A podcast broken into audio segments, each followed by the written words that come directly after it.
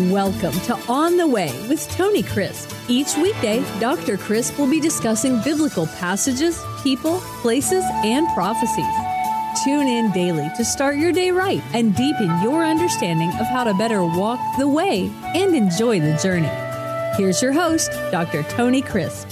Welcome to On the Way. This is Tony Crisp, and this is podcast 206. Today, we continue our journey toward Passover.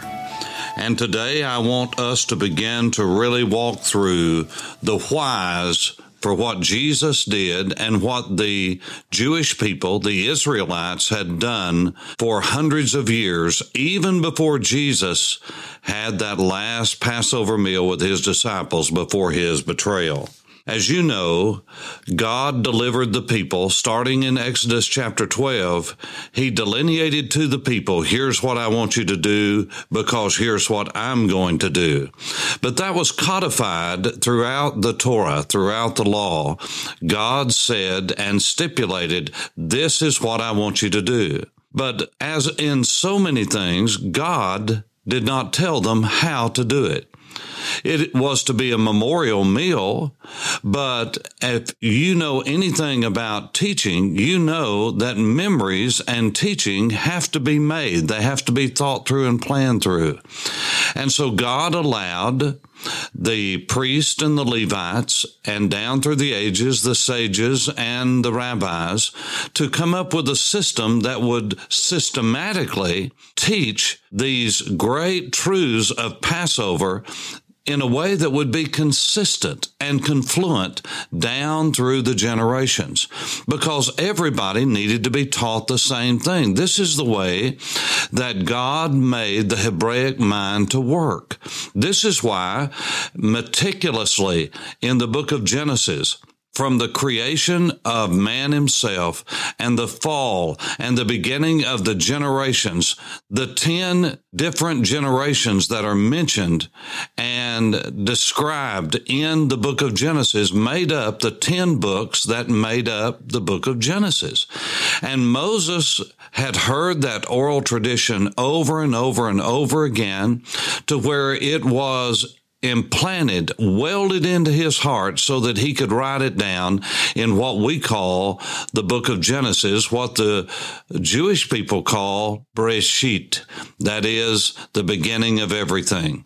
And so you had this oral tradition, this oral narrative passed down meticulously. Now, when we talk about passing something down meticulously in the West, we think about something being told from time to time. No, this was a daily, weekly, monthly occurrence. And over and over again, these generations and who was the father of who was passed down so that they would never forget where they came from and how they got to where they were at the time of the passing on to the next generation. This is the way God does things. This is why in the book of Deuteronomy, chapter 6, God says, This is the way that you pass down the great commands of God. Hear, O Israel, the Lord your God, the Lord is one, and you shall love the Lord your God with the totality of your being, your heart, your soul, your mind, your strength. Now listen to me. God doesn't stop there. He goes on to say, and you shall teach this to your children. You shall teach them when they lie down at night, when they get up of a morning, when you walk with them by the way, when you sit down to eat, when you get up from eating, when you're doing everything. Why? Because it has to be a way of life. You see, the Passover was just one of the many threads that made up the great tapestry of God's revelation. And it is part of making the memories. And so the Jews had to ask God for wisdom about how to pass down these great truths so that it would never be forgotten. And that's done through the illustration of a Passover meal. And everything had meaning. And the preparation of the meal, the doing away of the leaven, the sweeping the house to make sure there's no leaven there. All of that was instructive to help the people to get ready for Passover. Now, just a means of digression, I have said over and over again, the reason we have such sorry Sunday morning worship services is because we don't prepare. We don't get ready. You see, we don't start the night before when God says the day begins. The evening and the morning were the first day. The evening and the morning were the second day, all the way through.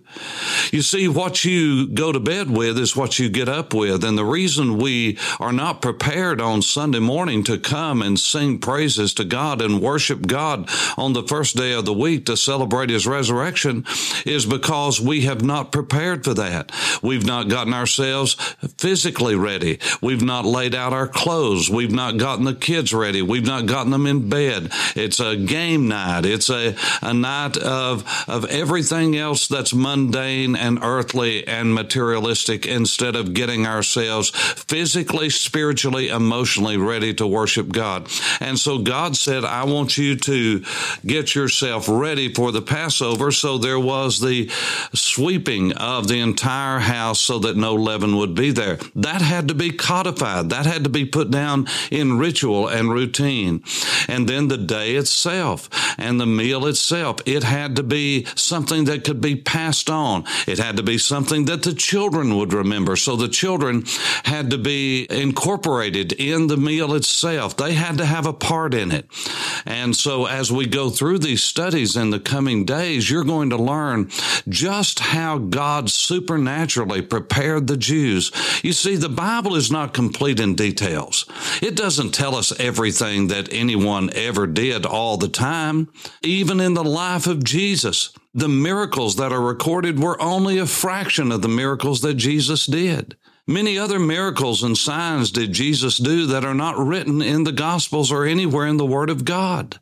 We know that by Jesus' very words. He said, Woe to you, Capernaum! Woe to you, Bethsaida! Woe to you, Chorazin! If the miracles had been done in Sodom that have been done in you, then Sodom would have repented in sackcloth and ashes. And we have many miracles that are recorded that Jesus did at Capernaum, many miracles recorded in the Gospels that Jesus did at Bethsaida, but we don't have one miracle that Jesus did that is recorded in the Bible anywhere. But yet Jesus said he did many mighty miracles there. Now, what I'm telling you is the Bible doesn't tell us everything there is to tell us about everything there is. And so many of these things, God just left it up to us and He left it up to the Israelites, the Hebrews, the Jews to pass this down to the generations. And so it is to this very day. The very thing that Jesus did 2,000 years ago, the Jews are still doing today. And many of us who have learned these great truths, we're trying to pass it on to a new generation who have never heard. I cannot tell you how many times that I have performed communion and led communion and helped people with communion, and I've taught them the truths of Passover and what was done that night.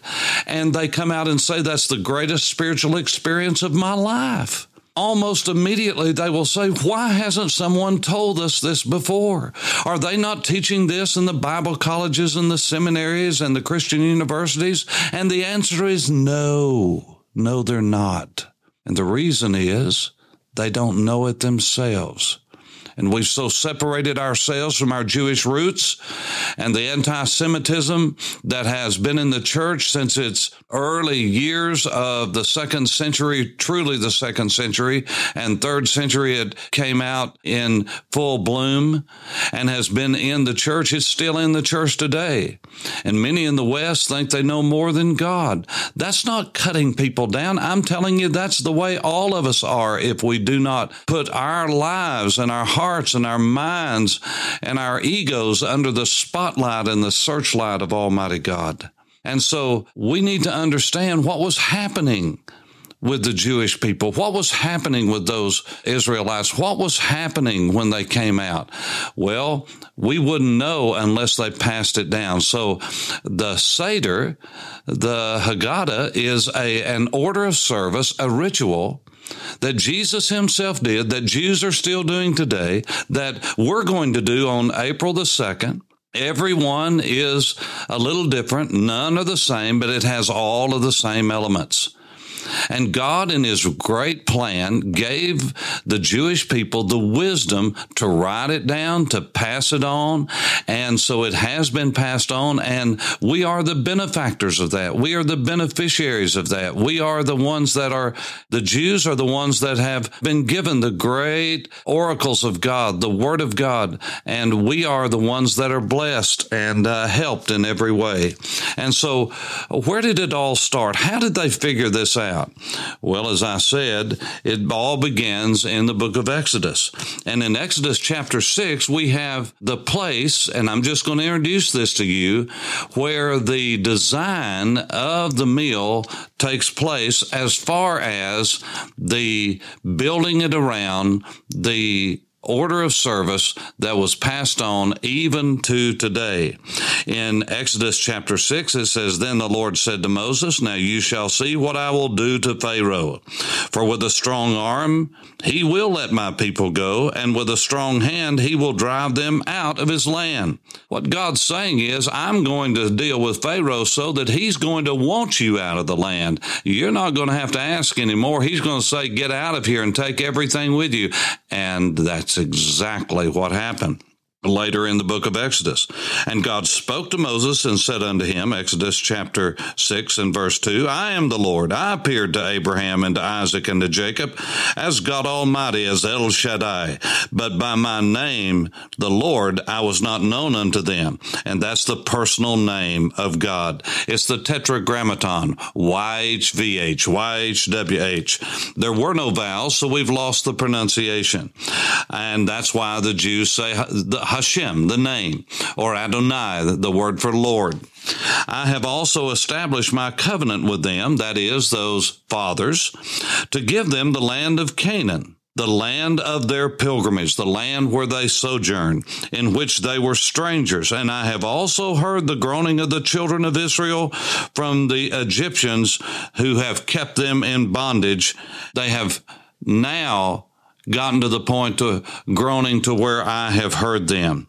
And he said, I have remembered my covenant. When they brought it up to me, it wasn't that God had forgotten about it. God had some kind of cosmic amnesia. No, he just said they got to the point to where they were ready to remember my covenant. They brought it up to me and that's all that I was waiting on. Therefore say to the children of Israel, I am the Lord. And here in verse six and verse seven, 7, there are four I wills that God says. Now, the reason this is important, when God says, I will do something, it's not conditional on anyone else. God says to Moses, I'm going to do this. I will do this. So these four I wills are very important. Down through the ages, the Jews have continued to do this. They have set up the entire order of service and ritual around the four I wills, which are pictured and illustrated with four cups. Four cups that would be taken during the time of the Passover. And those four cups would represent these four different I wills of God Almighty. Therefore say to the children of Israel, I am the Lord. I will bring you out from under the burdens of the Egyptians. And there's a ritual that goes with that. I will rescue you from their bondage. There's a ritual in the Passover that goes with that. And I will redeem you with an outstretched arm and with great judgments. And there is a ritual that goes with that. I will take you as my people and I will be your God. God says, I'm going to set you apart and I'm going to make a distinction between you and I will bring you out. You will no longer be under the burden of the Egyptians. I'm going to set you apart and they will see and you will see that you belong to me. And so that cup is called the cup of setting apart, the cup of sanctification. I will rescue you. How did he do that? With a strong and mighty arm, with great judgments and plagues. And so that is called the cup of judgment. That's the second cup. And he said, I will redeem you with an outstretched arm with these great judgments. And so there is the cup of redemption and it has ritual that goes with it. I will take you as my people and I will be your God. And that is the cup of praise. It is the cup of praise when God will fulfill his promises and bring the people into the land of promise. All of this is in the rituals of the cups. Now, I never knew there were more than one cup. I never knew there was more than one cup on the table. I never knew that they took four cups of wine when they did the Passover. I didn't know that there were rituals associated with every time they drank this wine during these four seasons of this Haggadah. I didn't know that. No, I was taught about transubstantiation and consubstantiation and all the things of the Roman Catholic and Byzantine church that has nothing to do, honestly, nothing to do with the reality of what was happening the night that Jesus was betrayed. Because Jesus was taking a Passover meal, which was a symbolic representation, a symbolic illustration of the narrative of God's redemptive history. And when we teach it like that, it comes alive. Oh, I want you to experience it with everything that's within you. If you have not made your reservations already for that Passover Seder on April the 2nd in Kingsport, would you get, go to my website right now, tonycrisp.org, tonycrisp.org, and register for that Passover? We want you to be a part of that. We're going to film it, yes, but there's nothing like being there. If you can come, please do. And I pray that God blesses you this very day as you walk on the way. This is Tony Crisp. Thanks for listening to On the Way with Tony Crisp. Tune in every weekday for information on biblical passages, people, places, and prophecies. Fridays are for your questions. Email your questions to questions at tonycrisp.org, then just listen for your question to be answered on Friday's podcast. That's questions at tonycrisp.org. Thanks for listening and have a blessed day on the way.